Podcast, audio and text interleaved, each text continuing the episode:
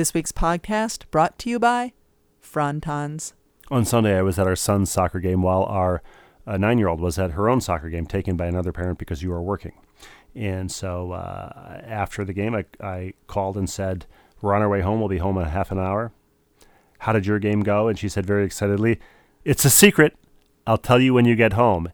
And so I was very excited for her, assuming that she had scored a goal or they had won big. I, I don't know what the secret was, but I was very excited when it when, and, and when I got home, uh, I said, "Hey, how? Tell me, tell, what's the secret? Tell me about your soccer game." And she said, "Oh, the secret is we lost two to one."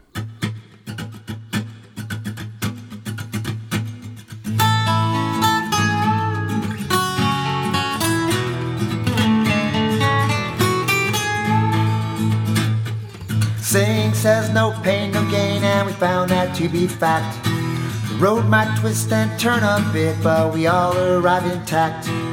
Mr. Mom and Mrs. Dad having each other's back. Day by day, just to keep it sane. Who's the ball and who's the chain? It's hard to tell right here on Happiness Lane. Well, we're a little late this week. Two days late, later than usual. We've had some uh, bug. We've had some stuff going on. some stuff Our- going on. Our kids are back in school, and uh, our younger two have been back in school for a week and a half now. Our older two have been back in school for however many days. And I think one of the byproducts of not seeing anyone for however many months, six or seven months since March, is that they're now around germs again. And so all of our kids, every single one of them, plus it's allergy season, all of our kids And I. and you have all had some sort of Bug. cold, fever, bug, whatever it is. But because we are now in the world of COVID, Friday night when our son comes home and has a fever and a stuffy head, I have to make him a test, an appointment for a test. So Saturday morning, rushing him off to uh, get a, a COVID rapid test that fortunately was negative. And then, But we still can't send him to a soccer game that day because right, of course, Who knows? well, he had a fever, so you're supposed to keep him uh, away from other kids for Right. at least 24 hours. the next day he had games. Yeah, games so then, the you know, 48 hours later, we can send him. And then yesterday morning, our oldest wakes up, and she had been feeling a little bit cruddy the night before.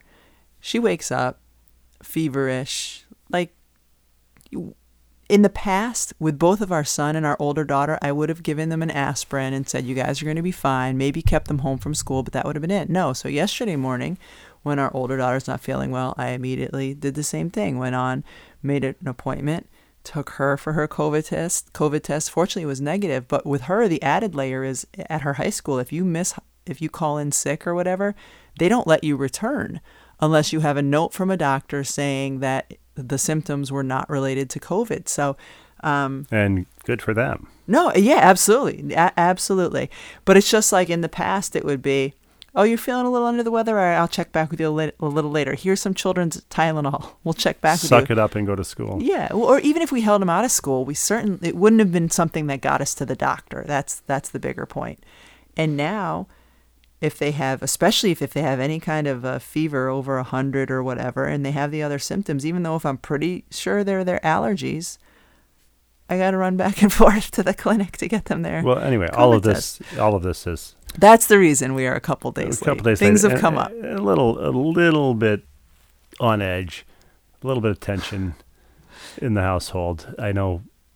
Five minutes before we started recording this, you let out a deep sigh and said, "All right, let's go bang one of these out." and and and it reminds me that when we finished recording our last podcast, last week's podcast, you looked at I don't know an app that you have and said, "This is our 140th podcast." Geez, we've done that many. And I said, just as something to say, I said, "And for what? What's the point?" And you said, "The point." Do you remember what you said? I think the, I do. The point the point is when we're dead, maybe our kids will want to hear our voices at some point.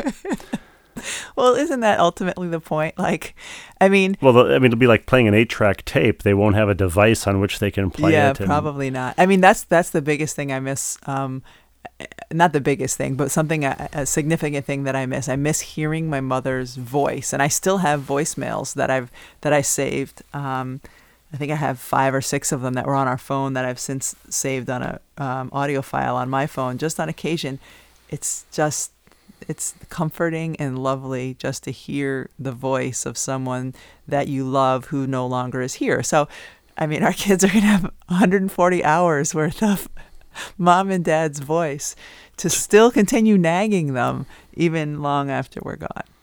talking about turkey jerky and I mean, have we ever talked about turkey jerky? And, we and, have. and their grandfather's dangling dice. I mean, I think these are all things that are, will ultimately bring them joy and maybe occasionally a little tear that rolls down a their single cheek. tear will roll down their cheek. Maybe. Anyway, we're all now recovered or recovering from whatever bug we've had. Everybody's fine. I haven't had the bug yet, so I wonder You if I'm it yet. either. I'm not going to get the bug, or I just haven't had it yet. But I had a, I had a fever the last couple of days and um, felt better today, and drove our daughter to high school.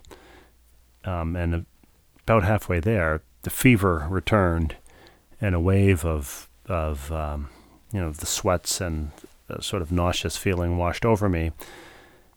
Which is when I realized that seat heater was on level three, and I was fine. Well, I just I just was in a in a sauna. That and, was- and, and and the the heat was cranked up to seventy four. Well, I worked on Tuesday, WNBA playoffs, And you were the and- last one to have driven the car. Yeah, I, I worked on Tuesday, WNBA playoffs, and our second game was a nine something tip. So anyway, I didn't leave leave the Bristol until close to midnight, and it and a cold front had come through. It was cold, and um, so the the fastest thing to warm up in your car is the seats. So when I got in the car, because I didn't have a coat or anything like that, because when I got there it wasn't cold, so I put the seat heater on, and when I got home at twelve thirty in the morning or whatever, I didn't think to turn the seat heater off. So I'm sorry that you thought you were what having a flash of the flu. A hot flash. A hot flash. Yeah. That day you did a double header. What night was that? A couple nights. Tuesday. night, and uh, I was sick. The kids had to be run around to various places, um, and I was just so looking forward um, to to getting in. You ever had those days where you just can't wait to You're you're counting, counting the hours,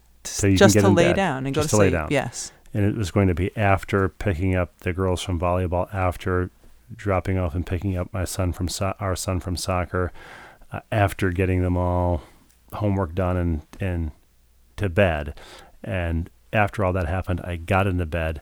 I turned on your game, which turned into a dramatic ending of Phoenix versus Washington. I'll let you talk about that in a second. And as I lay there, I was just thinking, I've never been so happy to be horizontal and it occurred to me that that would also go well on my tombstone.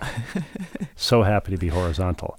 And as I did that, as I lay there, feverish and and uh, exhausted, I felt what the familiar pang from a couple of years ago of what felt like a kidney stone dislodging. And for 10 minutes, I lay there thinking, I, I can't believe that this is you know, th- this is happening simultaneous with this other stuff, and that's when the closing seconds of that of that Phoenix Washington game were happening on So TV. At what point in the day did you start thinking like I can't wait to Oh. get in bed? Before lunch, Okay, because so I get home that night. You, you've already alerted me that the, the, you're having the kidney stone issues again. I get to bed, I don't know, a little before one in the morning. And when I woke up later that morning, knowing that you had to stay in bed and couldn't drive because you're dealing with this stuff, when I woke up at six, whatever, that is when I started thinking. Like you know you're tired and you you haven't had enough sleep when and you wake up in the morning and your first thought, your very first thought is, I cannot wait to get back into bed tonight and get a chance to sleep. and before you've even gotten out of bed. before you've even gotten out of bed. And that was the same morning that. Uh, so the first place I go is our daughter's room. She's not well. Okay, I gotta, I've got to make the appointment at the urgent care. I've got to figure out. All right, I got to make the drive to get our other kid to high school, get back in time to get the other kid to this place, and um, Yeah, but this I started having that thought about that night's sleep the second I woke up. and and yet you you have self-styled a nickname for you. You have given yourself a nickname, and uh, it it, it uh, it's it's totally appropriate, and uh, I think probably. I, I always think of it as a hashtag for some reason. Well, it was because the first time I mentioned it to you was in a hashtag. Like I texted you and said, "I've got it. I'm I'm doing X Y Z. I'm taking the Like, kids to get COVID tested. I'm going to the grocery. I'm dropping them off here, picking them up there. Then I'm preparing for my games, and then I'm going to the studio to call those games. Then I'm coming back, and um, you know, I'll take the kids to school in the morning because you're useless. And uh, and you closed with hashtag boss mama, Just boss mom. boss mom. Just boss, Boss mom. mom. Yeah, I close I- I with guess- hashtag boss mom because you don't want to confuse it with like big mama. So just That's true. just boss mom. And so then that morning, when all this stuff was going on, and I and I just came. I, I think I'd come back from bringing one of the kids to school, and I'm like, all right, I've done this, this, this. I've got the COVID appointment test set up. I've got this done, and and before I left the room, I just said to you, boss mom. and, and I have to say, I, I pity the fools who cross boss mom these days. And um, yeah. Well, let's get back to to the Well- semifinal Well, games. But, oh, but, but before we do that, Okay. I just want to say when you're talking about you, you took our daughter in for COVID testing, and she was she wasn't feeling well. She had a fever. She was you know sleeping five hours at a time during the day. She, she had sick. sore throat. She had the runny nose. She had And all just of it. before you and I was feeling a little bit better the day you were taking her to get COVID tested, and I said I feel a little better today. How about you? And she said I actually feel worse than yesterday. this is the last thing she said to me before she left in like pajama pants, yeah. flip flops, and uh, and a sweatshirt. Yeah, so we're in the car and she said, This is a drive through test, right? I said, No. She's like, I have to get out of the car. I said, Yes. And she just looked at her ridiculous So- pajama pants and sweatshirt. She, and uh, but she did struggle to get out of the car and into the urgent care, wherever it Yes. was she did, into the office. And the doctor asked her, How are you feeling? Yes, and first of all, it was the same doctor that had seen me, seen our son on Friday. So when he walked in, I was like, "Oh, you know, oh, they're You back again. again. They're back again." And he, and so he said to her, "So how are you feeling?" And I think her response may have been, or he said, "You know, are you feeling terrible?" And I think her response was, "No." How are you feeling? Fine. And I'm just sitting there. Like you feel betrayed. I, I, I feel I'm feeling Ridiculous, angry. Like, yeah. hold on a second. You're home from school. You've been sick. You've been t- complaining about all these things that are wrong with you. And then when the doctor asks you, like, basically, why are you here for a COVID test? Ah, I feel fine. I don't know. I'm, I'm doing Ask well. my mom. Like, yeah. ask- I, I, I just sat there and didn't say a word. And it's a little bit weird because it even has happened with our like our 11 year old son or whatever when you're at their physical. When the doctor stops speaking to you in the physical and gears all their questions towards your kid, it's a weird feeling as a parent because you're like, wait a minute, I'm still here. Like I'm st- I'm still the parent. Or when the doctor says to your kid, you know, your file is private. You can always call me. Basically, your parents don't Right. have to know. When they're like 13 or 14 years old, it's it's a weird feeling as a But parent. you understand like, why? Because you know, if somebody comes in with a black eye, how'd you get this? And the parent Yeah. is there. Remember, you got hit by a doorknob accidentally Yeah, or yeah, something. yeah. No, you no, I, yeah. say that. I understand it, but it's still like, wait, hold on a second. That that that's my baby. That my baby's still only 11 years old. What do you mean they have their own chart or Hashtag you know? boss mom. Hashtag boss mom. All right, so let's get back to Tuesday. Semifinal games. I love the WNBA playoffs. I'm finally horizontal. You're finally horizontal. The WNBA playoffs are just an absolute blast. As great as the NCAA tournament can be and stuff, there's still so many games in the NCAA women's tournament that are not competitive or um, in, like the WNBA playoffs, every game is competitive. Every team has a chance to beat another team, especially in the early rounds, which are single elimination. It's my favorite, favorite event to call. So uh, our first game, Connecticut, Chicago, was close in the first half. It's tied. The second half gets away from it a little bit. But then the second game, In Connecticut one. Connecticut won. Yep. Second game is Phoenix, who has Diana Taurasi, you know, the the legend, and Skylar Diggins, who's having a great year, and they are playing the Washington Mystics, who had to win their last four games just to make it into the playoffs. The but Washington, the defending the defending the defending champion- the league MVP. yeah, without a lot of w- returning only one starter from the previous year. I think there was a stretch of the season where they lost 11 of 12 or 12 of 13. Like it was an improbable run for them to make it to um, make it to the playoffs at all.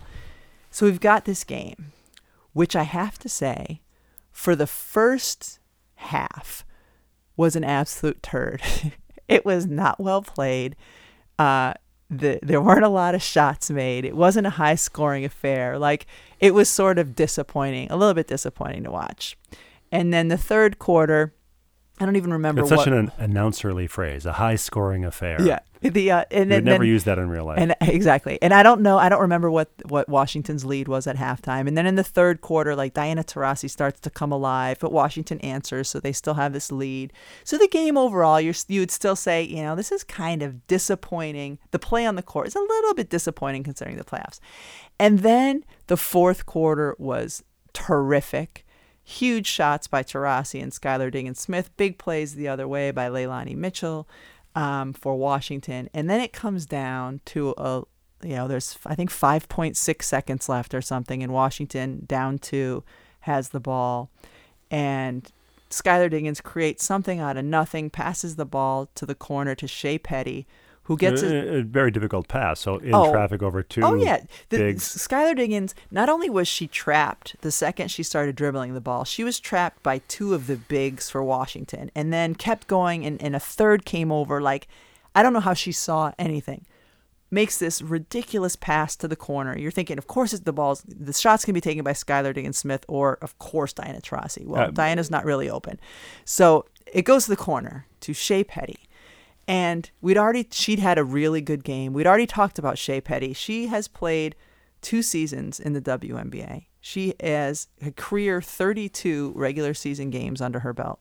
Last year, she played half the season with the Washington Mystics. This this year, she played for the Mystics. They cut her, and then Phoenix picked her up or released her, and Phoenix picked her up. So she catches the ball going against her former team. The ball barely leaves her hand before the clock goes to zero. She makes the three to win the game. They're down two. She makes the three to win the game. It was just these these are the games like afterwards you're just on a high you're so excited they're so fun to watch and Well, I, she caught the pass, and the defender's flying at her, and she, Yeah. she had the presence of mind to to. fake Leilani Mitchell has this great contest flies by her and then uh Shea couldn't Petty possibly takes know that there would still be two shot. tenths of a second Oh, the awareness was ridiculous. So if anybody hasn't seen it, it's all it's all over social media. You can you can go watch it, and I would But highly it recommend. was also happening in a bubble, so there weren't fans Right, uh, reacting to it. It was kind of like silence followed by a delayed reaction right. by and, Phoenix. And we're calling the game in our own little bubble. You know, there's three of us in the room. Me, Ryan. Actually, LaChina wasn't even in the room at that point, so it's just me and Ryan in this room. Anyway, if you go back and watch, listen to Ryan's call. It is phenomenal. Like he is when when this was happening, he's like standing out of his chair like he would be if we are at the arena. His voice is booming like it would be if we were at the arena and there's, you know, 16,000 people cheering. His call was phenomenal. But this this was just this spectacular moment because fortunately Shey Peddy had played well enough earlier in the game off the bench where Holly had been able to tell the story about, you know, she's going against the team that cut her and all that. And um, it's just one of those spectacular sports moments. And the funny thing is, most people didn't sit down and watch the whole game. You know, most people who are aware of this saw this amazing play at the end. They don't know that the first two and a half quarters of the game were a turd, which is fine. Like it all comes down to this this epic fourth quarter and this great moment. You know, there are games tonight as we record this. There's two games tonight, and then I'll be back in the WNBA semifinals start on Sunday. So we'll have two games on Sunday. Both Ve- Vegas will play somebody, Seattle will play somebody. I say somebody because we don't know um, because the WNBA reseeds, and uh, we're we're recording this on um, Thursday before the games are played. But WNBA playoffs, if you have a chance, turn them on. They do not disappoint. You mentioned that uh, two bigs uh, were contesting the original pass that led to the basket, and, and we've t- talked about this before. I think I mentioned it before, but is there a more dehumanizing term in sports than big? You don't even acknowledge the humanity. I know. of the people. And you know what's funny? When I was in college, that that wasn't the term. When I was in college, it was like in practice they would break you up and say post at this end, guards at the other, and post at this end, guards at the other, and you do your position work. It wasn't till um, Richie Adubato was my coach in the WNBA. He his his all of his previous experience was coaching men in the uh, NBA, and that was the first time where they said bigs down here, um, guards down there. I don't think they called them littles. It was just like bigs down here. And, I, Well, of course, I, they didn't call them little. Yeah, and um, Wides over there, Right, narrows down right. here. But that was that like in college, nobody had my first couple years in the WNBA when my coach was Nancy Darsch, who came from the college ranks. It was posts and guards, and then it became bigs, and um, yeah, that's what we call them, bigs. Are you guys serious about this stuff? As a Rebecca Lobo set shot. This is our public service announcement um, portion of the podcast. Uh, for people who aren't aware, um, if you're looking for any way or have time to volunteer, most towns need poll workers. They need people to work on election day just because so often. P O L L. Yes, yes. Although towns might need the other We kind of know. poll It's workers too. I don't know. But um, because so often uh, it's retired people who work, at least that's our experience too in our town when we go to vote. The people who are working um, at the polls or counting the absentee ballots or answering phones or helping people get registered on election day are often retired people who are, of course, the most vulnerable population right now in terms of um, getting COVID 19, the pandemic. So both our our high school age daughter and I are volunteering, and we don't know exactly what we're going to be doing yet. But I know even in our small town, they really need people, um, particularly you know non-retired people, to um, to volunteer to help. But- so if you're looking for any way to be involved in your community, especially if your your high school age kid is, and if they're learning about civics and all of that, it, it would be a worthwhile thing to look into. We know the possibilities, though. They they include scratching your name, your address off when you check in with a little clear ruler. Could be handing out the "I voted" sticker at the end. But th- but there's also being at your town hall or, or wherever the location might be where you um, count absentee ba- ballots. It might be answering phones where people who don't even know if they're registered can call. In some places, it might be being being there to help people get registered so that they can vote. So it's not even just being at the polling place where maybe you're a little bit worried about all the exposure with the number of people going through. There's other ways um, where you won't be exposed to as many people where you can volunteer. So just putting that out there. Um, she, our daughter and I are really excited to do it, and um, and it would be a worthwhile thing if if people are interested in that. Now, of course, the whole reason we're doing it is try to get an entire roll of the I voted stickers instead of just the one they give you, so we can have the roll at the house. Not really. And then it will look like you voted multiple times. And oh, and right, that that's a problem. Right before I left to bring our high schooler to school, um, that morning where where I was boss momming it, and uh, and you were having some kidney stone issues, I said to our nine year old and her brother, I said, All right, I need you guys, I need you to be really responsible this morning. You're going to have to, you know, get yourself your breakfast. You're going to have to make your school lunches. When, when I get home from dropping your older sister off, you're going to have to be ready to go to school. Like, you're going to have to be ready. I said, Your, your dad's here, but he's having issues with kidney stones. So he, um, he's not going to be able to help. So you got to be responsible. so when I came home that morning, um, after dropping the older one off, ready to get the other two to bring them to school, our nine year old said to me, Mom, where are your kidney beans? and I just started laughing and I just wrapped her up in a big hug and it's just was so darn funny. And um and then she got a little self self conscious. What? And I said, Well, my kidney beans are in the cabinet. I said, There are things called kidney beans, and they're called that because they're shaped like kidneys. But your kidneys, and I pointed to her back, I said, Your kidneys are in here, and what dad's having are called kidney stones. So it was just so great. Like, out of concern for you, you know, she'd gotten herself ready, ready to go to school. Mom, where are your kidney beans? Passing kidney beans is an entirely different thing. People do that voluntarily, Yeah. voluntarily, regularly. Can I point out that a little earlier in the podcast, you were giving me, I don't know if you were giving me a hard time, but pointing out how I had had the seat warmers on. Yes. This might be a good time for me to point out that you're wearing your puffy winter coat. It's not even like a fall semi puffy coat. You are in full North Face winter puffy coat mode right now. And eh, it's not that cold. Maybe you still have a little of the whatever bug. Oh, I definitely have a little bit of whatever. Um, I also have lost a layer of insulation.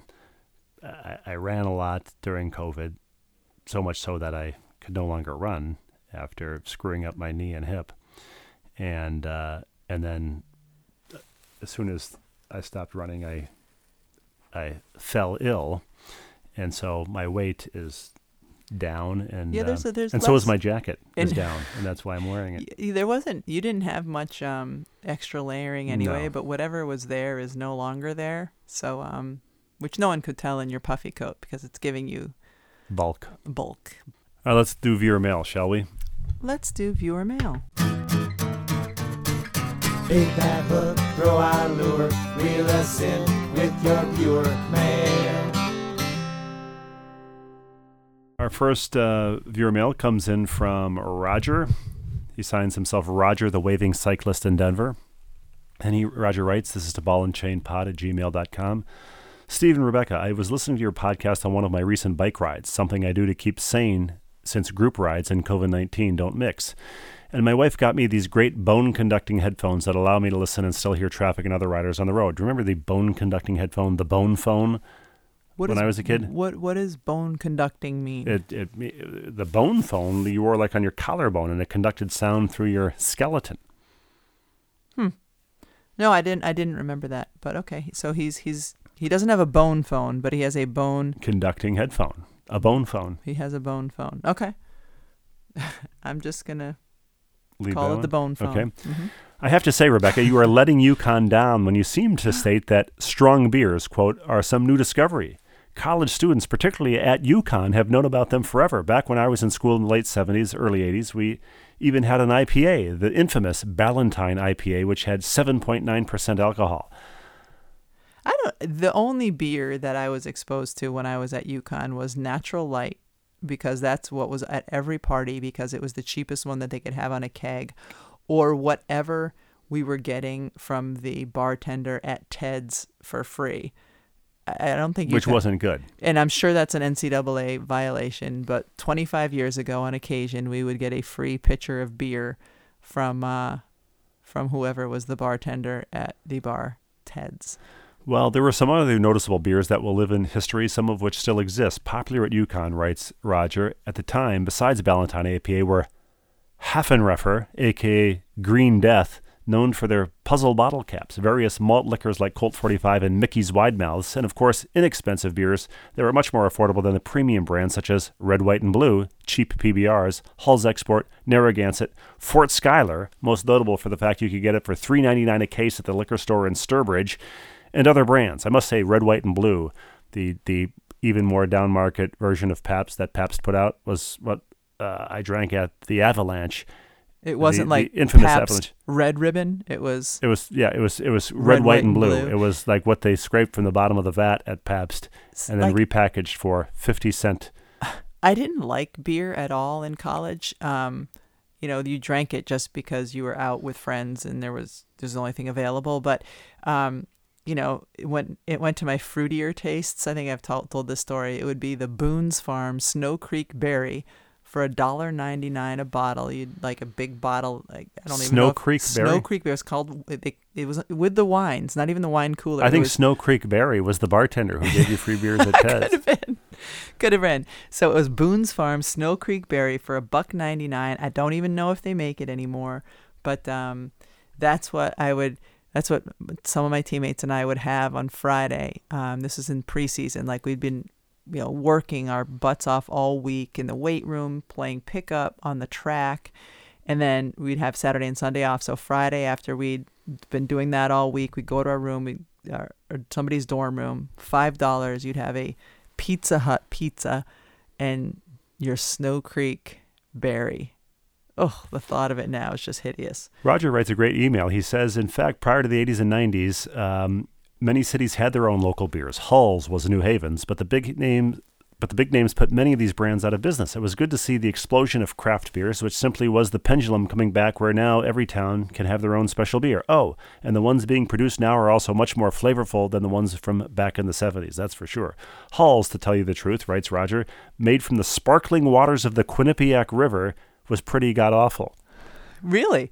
uh, hard to believe that that um, The Quinnipiac River, with the conditions right now, is probably running pretty Yeah, low, yeah, or maybe even exactly. We're dry. in drought, but, uh, drought conditions here. Um, that's from Roger the Waving Cyclist. Probably Roger know all of this possibly Roger the? Weaving Cyclist, given how much uh, he knows about I beer. wonder if he works in the beer industry, I don't believe he does, but uh, but perhaps but uh, given my love Roger of with beer his commercials, bonehead headphone.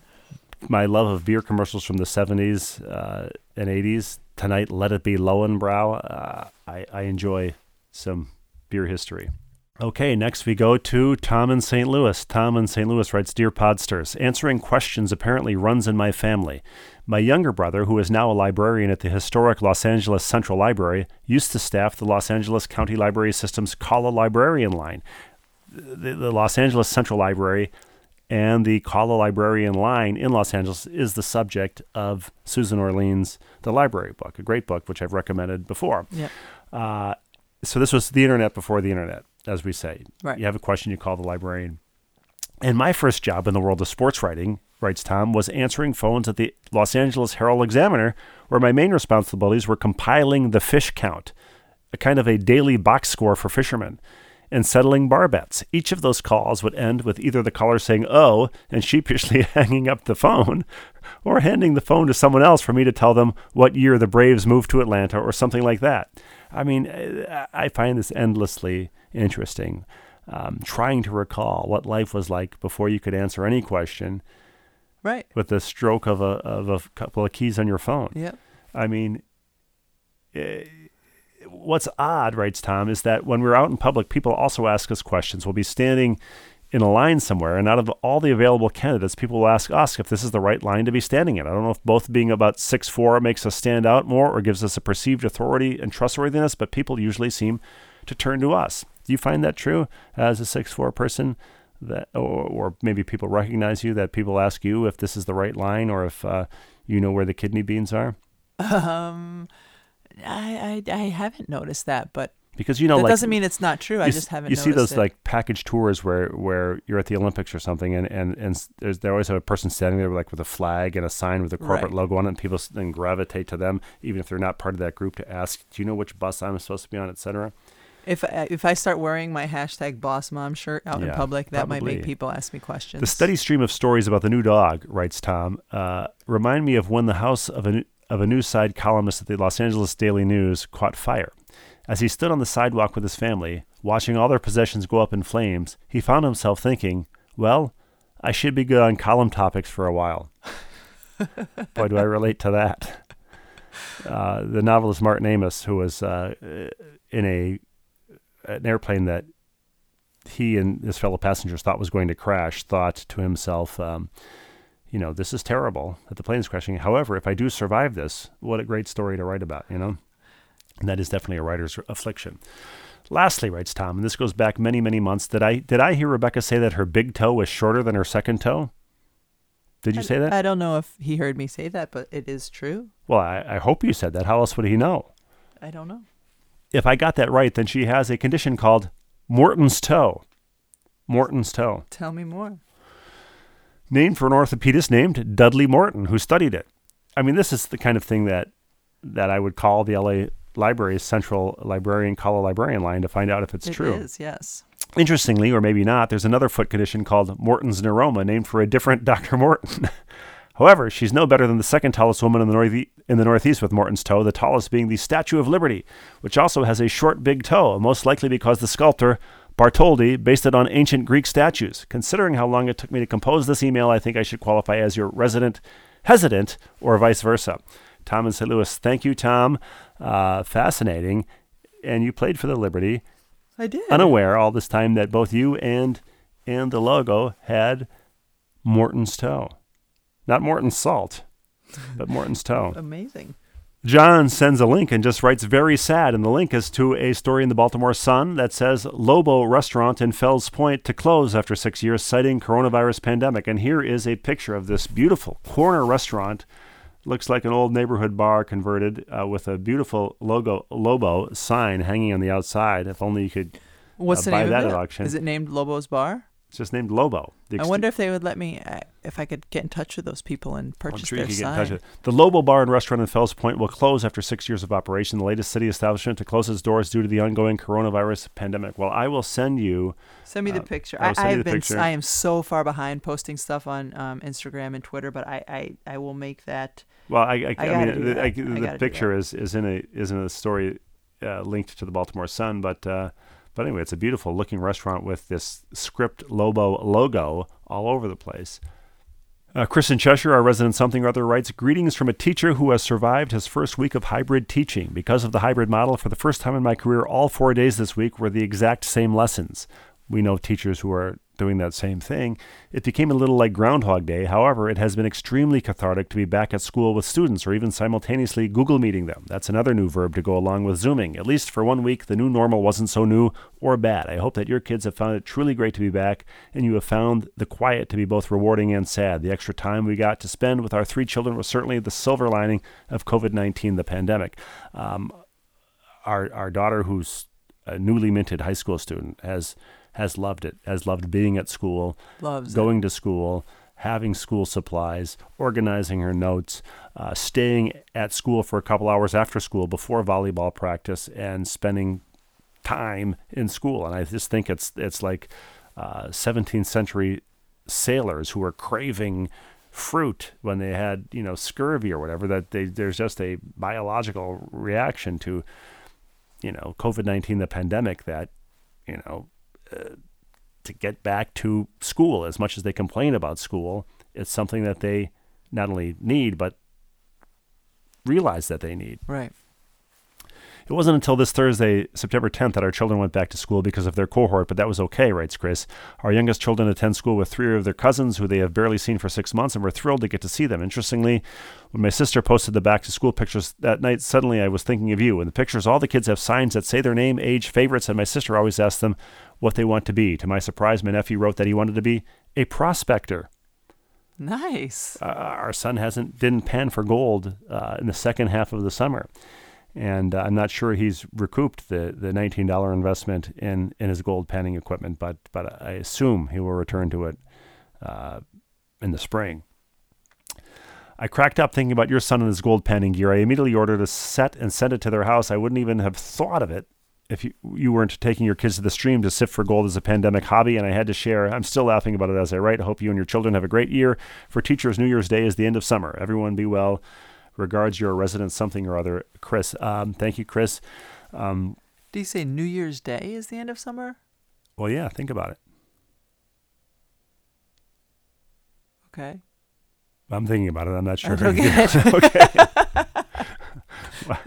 um, That's such a typical you thing. it's such a typical thing. Well, yeah, well, think, think about, it. Think about about it. So, so I don't have to. The unfinished part of that sentence. You think I about s- it. I- yeah, so I don't but I have to. still don't yeah, understand. because I, I, I, it's too much thinking as far as I'm concerned. Uh, konnichiwa, Steve and Rebecca. Greetings from Tokyo, writes Michael, our Tokyo correspondent, formerly our Santo Domingo correspondent. Hey, Michael. I hope this Does finds have you well. poem? Don't get, don't get, don't I'm get sorry, ahead I'm of me. jumping the gun. I get excited when Michael writes in because it means we might have a poem. Well, he's in Japan. Understand? I so, know. so it's a specific kind of poem. It's a haiku. It is a haiku. It's a it's a haiku, C O U P. We have the coup. Uh, uh, Michael is, is now sending us haiku. In honor of your recent negative COVID test results and continued jocularity, please enjoy two celebratory haiku. Not haikus. Haiku. Is haiku the plural of haiku? I, I It has never come up in my life no before. new. I don't know. Haiku are usually three lines with a 575 syllabic distribution. Michael, don't insult us. Don't insult we, our we intelligence. know that part. We know that. 575 is also our, our son's soccer formation this weekend. They're playing with um, 18 men. Keep going. Okay. Haiku number one Probes are proboscis, a telescopic q tip into nasal dipstick. Nice. I'm not going to count the syllables. It, it sounded right to me. Second haiku A pain in the toe, to be fair, doesn't compare to a baby's birth. Even if that toe is the bigger second one. Our nine year old did say when she was feeling under the weather this week and her uh, congested from seasonal allergies and whatever else, said that uh, if uh, we could do an x ray of her nose, it would reveal boogers backed up to her brain. I wonder if that's why last night, um, and granted, her big sister got a COVID test yesterday, but last night she said to me, What if you go in for the COVID test, but they can't get up there because they've got all the other boogers in the way? So uh, we had a nice bedtime conversation about that. Uh, good morning, Rebecca and Steve, writes Rachel, uh, our resident crossword creator. I hope that the kids heading back to school is going well. We started back to school in Idaho four weeks ago, two days of the classroom and three days online. As a teacher, it's a lot of work, but I will do whatever it takes to be in person with my students. My husband and I made a small enclosure for my desk, which is attached. It looks just like the carnival dunk tank that we've spoken of. Uh, this is in in school. They made this in school, enclosure? and Okay. and the and the uh, BNC logo had a place here, and and there's a uh, a ball and chain coaster at the front of the dunk tank. nice. We'll definitely have to post that. I turned f- I turned 40 on Friday, and my husband surprised me with the book you, Rebecca, and your mom wrote. It'd have been odd if I had written a book with your mom, right, Rebecca? Uh, as I run to email asking if I could send it to get it signed, we opened it to see it signed and personalized to the previous owner by both authors. So, your you and your mother have signed this book to who? to Jan. Do you remember signing this book to Jan? And then what? What is the inscription? The inscription is Jan, bless you, Ruth Ann Lobo, and Jan, God bless, Rebecca Lobo. and what is this person's name in Idaho? Rachel. Rachel. Oh, it's Rachel. Yes, Rachel got a, a, a, book from her husband signed to, to Jan For her 40th birthday. for her 40th birthday. Oh, I love that. Well, if that doesn't suffice, if she wants to send it back Well- here, well, I'm happy to scratch out Jan's how name. How about we get her address and, send her- you and send her send one. her a book. She can keep the one to Jan. That's true, because we do have some copies of that book here. Although I then she can keep the one. I just don't. I can't. I don't know if we have any here that are signed by my mom. I'm happy to send her a book that's to Rachel, signed by me, and then she'll have that one that's signed by my mom. So, Well, so it's all good. But, or, or she could give this. She could find a Jan if she knows one. She could. and give this to Jan. Uh, I turned 40. Okay. Uh, I look forward to the day that we can start to have group gatherings again. My husband is doing fine with all of this COVID distancing, but I miss people. You name the time and place, and I'm there for the resident gathering. Best wishes on continued safety and COVID free living. Regards, Rachel. Thank you, Rachel. Oh, uh, Roger, the, we- the waving cyclist and the weaving cyclist, our, our resident beer expert. The bone phone. The bone, the, the bone phoner, yes Yes. there, there is a second email in this queue from him that I, I had missed, and it's uh, uh, Hey Steve, just a note for any time Rebecca heads into the water, either in Cape Cod or off Australia's Gold Coast, you will be expected to perform the following duty. And it's from a BBC news story. A man leapt from his surfboard onto a shark that was attacking his wife, repeatedly punching the animal until it let go, Australian media report. So you can expect that service from me. Should a shark ever attack you, that I will leap off my surfboard and start punching the shark in the face. Yes. Okay. That's, that's that's that will be my level of expectation of you. Anything less than that, I'll be disappointed. You say that facetiously? I do. So, sharks of the world, don't say you haven't been warned not to pick on any 6'4 post players with a prominent proboscis.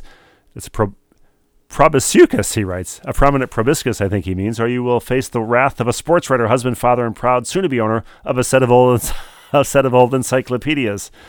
Uh, thanks for all the smiles, Roger, the waving Colorado cyclist. Thank you, Roger. And, and speaking of that, there is an email in the queue. I haven't read it yet.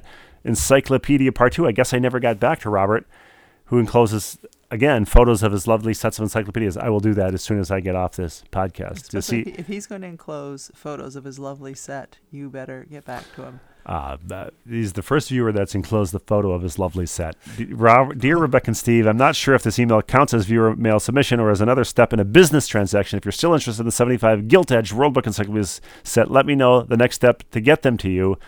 Rebecca's proviso to clear shelf space before acquiring this space heater set is understandable. At the very least, I'm glad you enjoyed the pictures sent last week.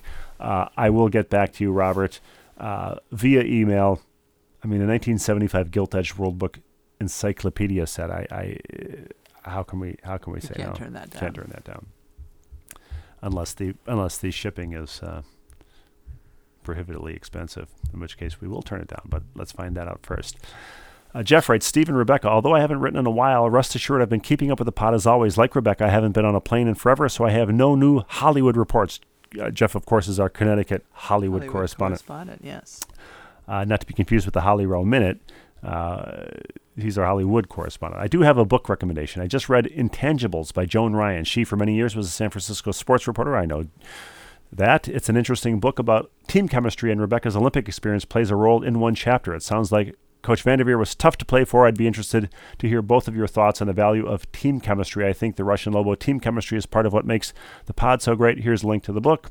I was a tad alarmed a few weeks back, writes Jeff, when you talked about the kids camping in the backyard. I'm only one town away, and here's a shot of a large visitor we had this summer, and it is an enormous, enormous black bear, uh, just kind of chilling next to the house or the garage or the shed, uh, a structure anyway, with a lawn chair leaning against it.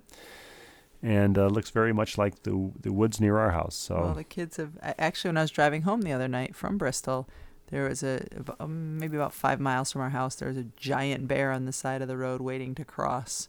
So uh, yeah, and they're out and about right now. So yeah, our kids have not um, had their have, have not slept in the tent in in quite a while. Lastly, writes Jeff, I want to remind Rebecca about her plan to send a photo Christmas card. Take it from me.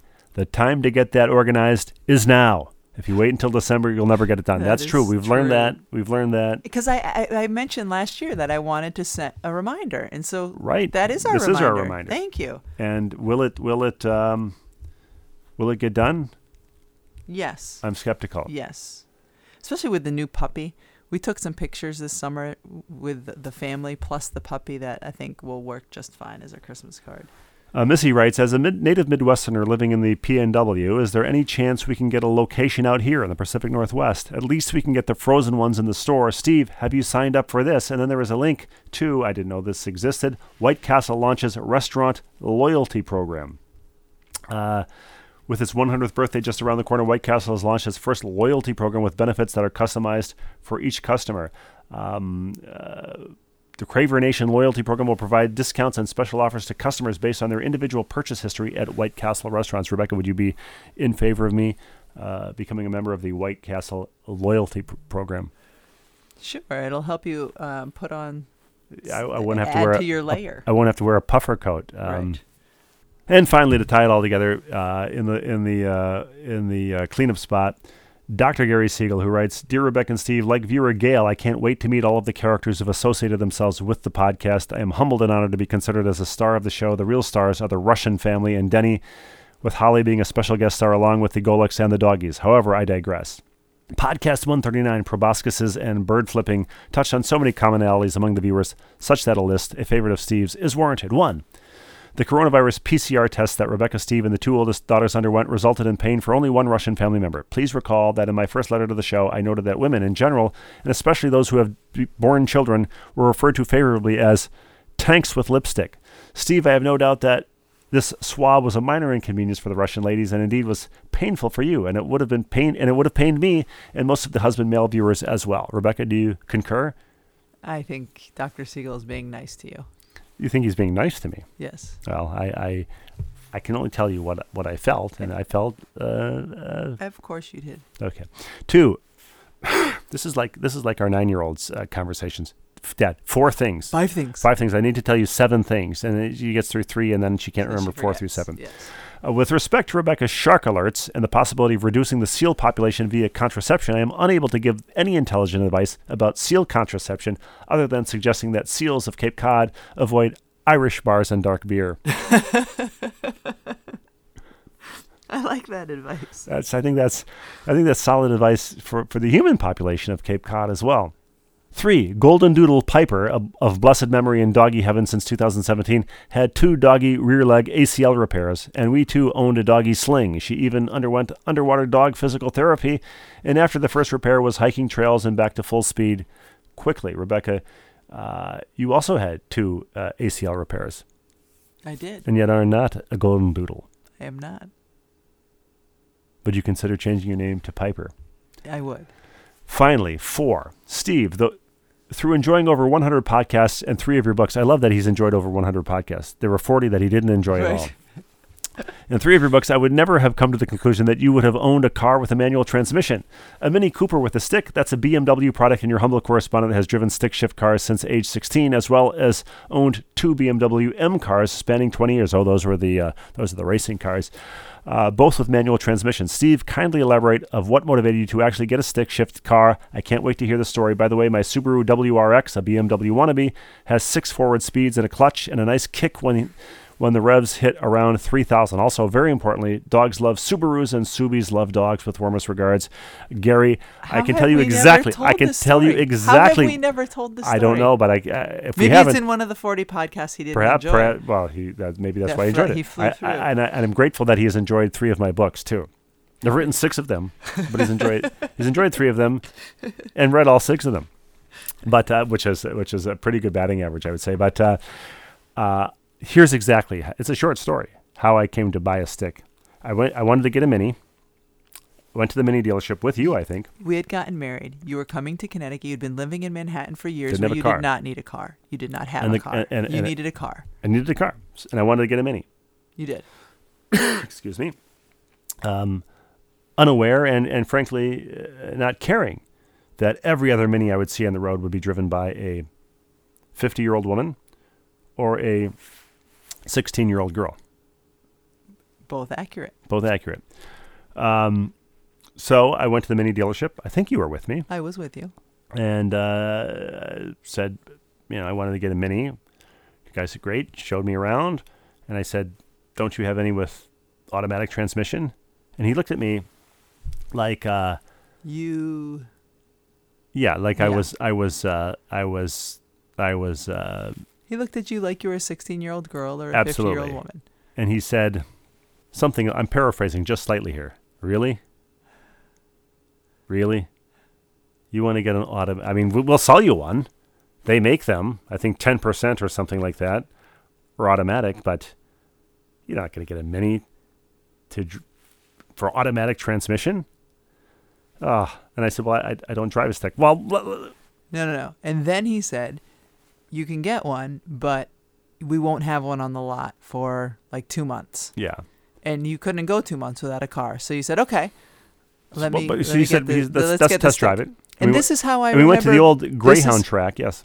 This is how I know I'm I sorry, the was- Jai Alai uh, Fronton, wasn't it? Yeah. This is how I know I was with you because just across, like down the street from the mini dealership was in a, Hartford, Connecticut. was a, a, a wide open parking lot because it used to be where they played A former High High Life. Fronton. Can I keep saying a I- High Life Fronton? Yeah, I don't even know what a fronton is, but use use fronton as much as you would like. And the reason I know I was with you is because I was in stuck in the back of the mini. Which doesn't really have a back. It has a back seat technically, Yeah, but you but- can't fit in it. Yeah, so I climb in the back. I'm I'm in the driver's seat. You're seat. in the driver's seat. the, the car dealer is in the shotgun seat. You're in the back, like like Bobby Brady when And- when, when when when Greg Brady went on the date to the drive-in movie theater, and old Croker the frog, Peter Brady, I'm sorry, jumped into the pizza that they ordered. But go on. So, and you had never ever driven a stick shift before. So you're in a brand new car. You're like test driving this thing, lurching There- through there- the fronton. Were you lurching The, through the parking lot of the High Life Fronton. Okay, you were lurching through the parking lot of the High Life Fronton. I'm in the back of the car, both scared for my safety and horrified and embarrassment that my husband can't drive a Lurching, Mini Cooper lurching. stick shift, just lurching through this parking lot. And eventually, eventually, um, th- that experience was over. You purchased the Mini Cooper, and I brought you. Where did we go? Was it to the high school? The high school parking lot. I You went to our, me- our local high school parking lot, which is where my father taught me how to drive a stick shift. Where I am now teaching our 15 year old not how to drive a stick shift, but just teaching her a little bit, you know, how to park and little things in the car. And um, I taught you there, I brought you there, and taught you how to drive a stick and, shift. and, and, and strangely, after we got home, I said, "Can you teach me to throw?" You said, "Not today. I've got a lot to do." I said, "That's okay," but it was still very nice. was the By the cat way, in the cradle? yeah. While I've while Ah. I've while I've been uh, uh, while you've been talking, I've been googling Fronton, F R O N T O N. Because that's what when when I talk, unlike E.F. Hutton, you do not listen. When you she talks, Google. I Google. A building where pelota or jai alai is played. So I believe we should use uh, Fronton as frequently as we can. I agree. Um, I- we'll have to figure out a way I can get it into a basketball telecast. But uh, anyway, Dr. Siegel, Steve, that was the only stick shift Steve has ever had. Our Likely to ever have. And, and the car that I test drove, by the way, uh, had to be had to be towed off the lot and, and taken straight to the impound, where where it was smashed into a small cube. and um, Dr. Siegel will appreciate this. S- Steve never mastered the downshift, so if he was slowing down, coming to a light, whatever, his move was always neutral and use the brake, neutral and use the brake. So he learned how to drive the. But that was before the- I was watching a lot of Formula One. He like learned how to drive this the stick shift, but he could not downshift to uh to save his life. So anyway, On that note, on that note, don't you love when I talk? I love it. And and, and Downshifting. For, for producer Denny Gallagher, who who has been on call, standing by all week. I know we're like we, we're not going to do doing one this week. Can you do one tomorrow? Can you do one Thursday? So he's been He, spectacular. he hasn't really he hasn't really badgered us to do one, but uh, he he knows not to not to uh, poke the boss mama, especially when she's she's in in mode where she says, "All right, let's bang one of these out." Was that my voice? Who is that? That's a You- you- gravelly you, like just you Popeye had just voice, you had just smoked a, a carton of Pall Malls while drinking my Boone's Farm Snow Creek. while, while Berry. drinking beer straight from the Quinnipiac River in Connecticut. on that on all of those notes. As, for- as for producer Denny Gallagher, for who's busily arranging a, a a a Star Wars cantina of ball and chain listeners, um, not uh, listeners, residents residents, For ball and the chain residents convention. At the LaGuardia, LaGuardia, No, at the JFK even even better at the JFK hotel. What at the? JFK TWA um, Marriott. Catch Me If You Can hotel. I don't know that it's chain affiliated, but, it- Anyway. but but the Star Wars cantina is is my mental. While image. he's busy doing all of those things, we thank and, him. and, and, and I, I jest he's not doing any of those things, but and but he is inserting in, inserting into many of the podcasts um, as a Rebecca Lobo set shot. So uh, hopefully he found that a way to get that into this one. Anyway, uh, thanking Denny, and on Oh, behalf that of that makes me think that Netflix has just uploaded six all six seasons of Sister Sister, and you appeared on an episode. Maybe we'll, I, we'll I save don't that think I've ever watched week. that episode, but I think I'm in it, and I think I may be in a refrigerator. But we, we know this because our, our daughter told us last night that Yes. Sister Sister is now on Netflix, and uh, therefore your episode will be there. Okay, on Anyway. behalf of everybody, Tom, Dick, Hari, play us out.